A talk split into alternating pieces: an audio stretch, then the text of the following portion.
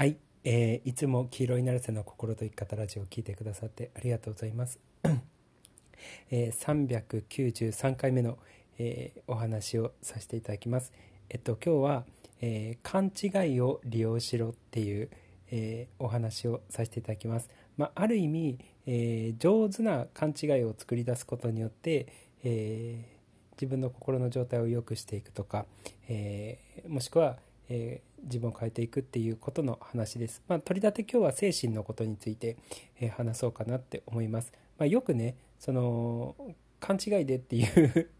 ことで、えー、医学的にプラセボ効果っていうのを言われてるのであのちょっとその医学の話だったりとか、えー、生理学の話も含みながら、えー、話そうかなって思います、まあ、プラセボ効果っていうのは、まあ、知ってる人プラセボとかプラシーボとか言うんですけれども、え知ってる人は多いと思うんですけれども要はあの本当のお薬じゃない、えただの小麦粉を入れたカプセルとか、えー、そういうのをあの実際のお薬じゃないものを、えー、お医者さんがこの薬よく効くから処方しとくから、あのその病気とか症状すぐ治っちゃうよっていうふうに、えー、言って患者さんに処方することによって実際、えー、薬じゃないものを飲んでるただの小麦粉のカプセルとかを飲んでるのにもかかわらずその病気が治っちゃったりとか、えー、症状が止まっちゃったりとかするっていう、え話要は思い込みによって、え病気が治るとか、えその症状が改善されるっていうのをプラシボプラセーボあのプラシーボ効果とかっていうんですよね。そうでこれってあの少なからずみんな結構経験してるんですよね。あのぼちぼちいるんですけれども、えーノンアルコールのビールってあるじゃないですか。あのノンアルコールのビールをあのお酒だよって言ってえー、飲ますと本当に酔っ払っちゃう人って いたりとかするわけじゃないですか。あの割といるんじゃないかなって思うんですけれどもそう。で雰囲気でその酔っ払うみたいな。で後後からこれ別にお酒入ってないノンアルコールだよって言ってえ？みたいな感じになってる、えー、シチュエーションって割とあったりとかすると思うんですよね。そう。でそれはあのある意味あのお酒そのアルコール入ってないものをお酒だってアルコール入ってるって思って、えー、飲む。であの酔っ払いやすいとかっていうふうに思って僕は私は酔っ払いやすいとかって思ってると、えー、それ飲んで酔っ払っちゃうっていうことなんですよね。お酒じゃないのに。そう。であのー、まあそういう効果って要は自分が思い込むことによって、えー、もしくはお医者さんだったりとかに、えー、思い込ませてもらうことによって え実際に体が治っちゃう。生体がそういうふうに反応するっていうことなんですよね。でこれは今お酒のことで酔っ払うとかあの病気が治るっていう生態的な話で話したんですけれどももちろん心理的にも働くんですよ。そう。だからさっき僕あのジャコってジャコジャコあのなんかちっちゃい魚。あの赤ちゃんの魚のジャコをえー、食べてたんですよ。で食べててパッて思ったんですけれどもこれ大きくなったら何になるんだっけって思ったんですよ。イワシなのかなとか思いながらまあなんかの青魚系だと思うんですけれども、えー、まあ、そういうのになるだろうなって思ったんですよ。であのじゃその赤ちゃんこれそれをイワシかなんか知らないんだけれどもそのなんかの青魚の赤ちゃんがあのこの子たちじゃこなんだなっていうことを思った時にあのこの子たちはもう子供というか赤ちゃんみたいなもんだからその赤ちゃんとか子供みたいな純粋なエネルギーがあるのかなってふと思ったんですよ。あの大きくなったその魚よりもあの子供の魚赤ちゃんの魚であるがゆえに、えー、純粋なエネルギーっていうのがあるのかなってパッて思ってあの実際どうか知らないですよ実際どうか知らないんですけれども人間ってなんかそういう節があるわけじゃないですか。あのー子供の方が子供とか赤ちゃんの方が無垢で純粋純粋なわけじゃないですか。すごく素直だと思うんですよね。でもちろん大人になってからもあのそういう、えー、子供みたいな、えー、心純粋で素直な心を持っている人、えー、無垢な心を持っている人ってたくさんいるし僕のその YouTube の視聴者さんだったりとかそのポッドキャストのリスナーさんだったりとかにもなんかやっぱ多いんですよねそういう人が。あの子供みたいにえー、すごい無邪気な人だったりとか素直な人だったりとか心が綺麗な人っていうのがすごい多いんですよ。そうだからあの魚ももしかしてそうなのかなって思いながらそのジャコを食べてたんですよね。でってことはこのあの大きいそのでっかい青魚を食べるよりこの赤ちゃんとか子供の魚ジャコを食べると自分はさらに純粋でピュアでその子供のような素直な心っていうのを、えー、そういう精神をさらに獲得できるかもとかって思いながら食べてたんですよね。そうでで、まあ、それを食べてて、旗とこの話をひらめいて今話してるんですけど、で、実際どうか知らないわけじゃないですか、そんなの。検証しようもないし。そう。だからあの実際そのジャコを食べることによってよくまあスピリチュアル系の人だったりとかはさあのスピリチュアルフードみたいなことを言いながらこれを食べると元気になるとかこれを食べると健康になるとかこれを食べると波動が上がるとかって言ってるわけじゃないですか。で実際どうか知らないんですよね。あのもちろん医学的根拠があるものとかはあるとは思うんですけれども、えー、根拠がないものもあるわけじゃないですか。そう。ただ根拠がなくていいんですよ。別に。ただ本人が本気でそう思い込めるとこれを食べると波動が上がるとかさっきの僕で言うと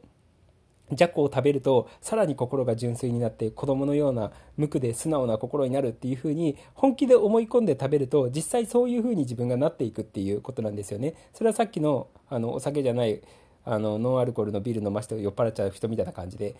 実際生態として酔っ払うっていう反応が出ちゃうわけじゃないですか。そうだからその本気で思い込めてる人っていうのはやっぱりそういうふうに変わっていくんですよね。そうだから実際にあのそういう食べ物っていうのが、えーなんつうの？そのたそれを食べることによって波動が上がるとかそれを食べることによってさらに自分が、えー、純粋な心を持つ持つことができるとかっていうのは実際は分からないし分からないんですけれどもあのただそれっぽいよなってそう思い込めるなっていうふうに思った瞬間思い込んだ方が得かなっていうのは、えー、思います。あの小林正観さんとかも言ってたんですけれども、えー、どんな食べ物であったとしてもありがとうって言ってあの感謝しながらいただくとあの自分の体にとって、えー、いい作用が働くっていう話をしてるんですよね。あの実際本本当かどうかはよくわかんないわけじゃないですか調べようがないので、まあ、調べてあ別にそうでもなかったっていうのはあるのかもしれないんですけれどもただその思い込み自体はすごい重要なんですよね。そうあのもうちょっと道徳的なことを言うと感謝して食べ物をいただくっていうのは、えー、絶対いいわけじゃないですか。で感謝して食べ物ををいただくっていうことは精神的にもおそらくいいと思うんですよね。でそれをそうやって感謝して食べ物をいただくことによってそのからどんな食べ物であったとしても、えー、その食べ物は、えー、自分の体にいい作用を及ぼすっていう思い込みがあるのであればそれをわざわざ否定する必要がないと思うんですよ。でそれを思い込みだなんつうのあのー、実際そうなるかどうかっていうのが科学的な根拠っていうのは別になくてもいいのでただプラシーボ効果とかプラセボ効果っていう思い込みによって勘違いによって実際そういうふうにえ体が反応する、もしくは精神的な反応をするっていう現象そのものはあるので、そう。だから、あの、思い込めればいいんですよ。はっきり言って そう。だから、あの、もしかしたら、もしかしたらその分で言うと神社とかも思い込みなのかもしれないし、あの、すごい、こう、なんつうの、厳かな神聖な雰囲気を醸し出しながらそこであの何時間もかけてそこの神社まで歩いてってそこでお賽銭投げてあのお参りしたら絶対それは叶うだろうっていうふうに思ってること自体がさらにその夏の自己実現っていうのを加速したしてったりだったりとかさらに自分を健康にしていくっていうプロセスになるのでそうだからね、えー、このあの思い込みとか勘違いによって、えー、自分の心が変わっていくもしくは自分の体が変わっていくっていうこと自体は事実なのでそれはもう医学的にとか生理学的に言われてることなのでであるならばその思い込めそうな時はあの本当かどうか分かんなかったとしても思い込んどいた方がいいよっていうことです。だから僕もさっきのじゃこのことに関して本当にそのじゃこを食べることによって純粋な心とか素直な心とか無垢に心無垢な心になるかどうかは知りません。知らないんだけれどもそうかもしれないっていうふうに思ったのでそういうふうに思い込んどくことにしたっていうことなんですよね。そうだからそういうふうに思い込めるようにえ自分がある意味上手に勘違いできる。で、自分が上手に思い込めるような形で、えー、なんかいろんなことを、なんつうの、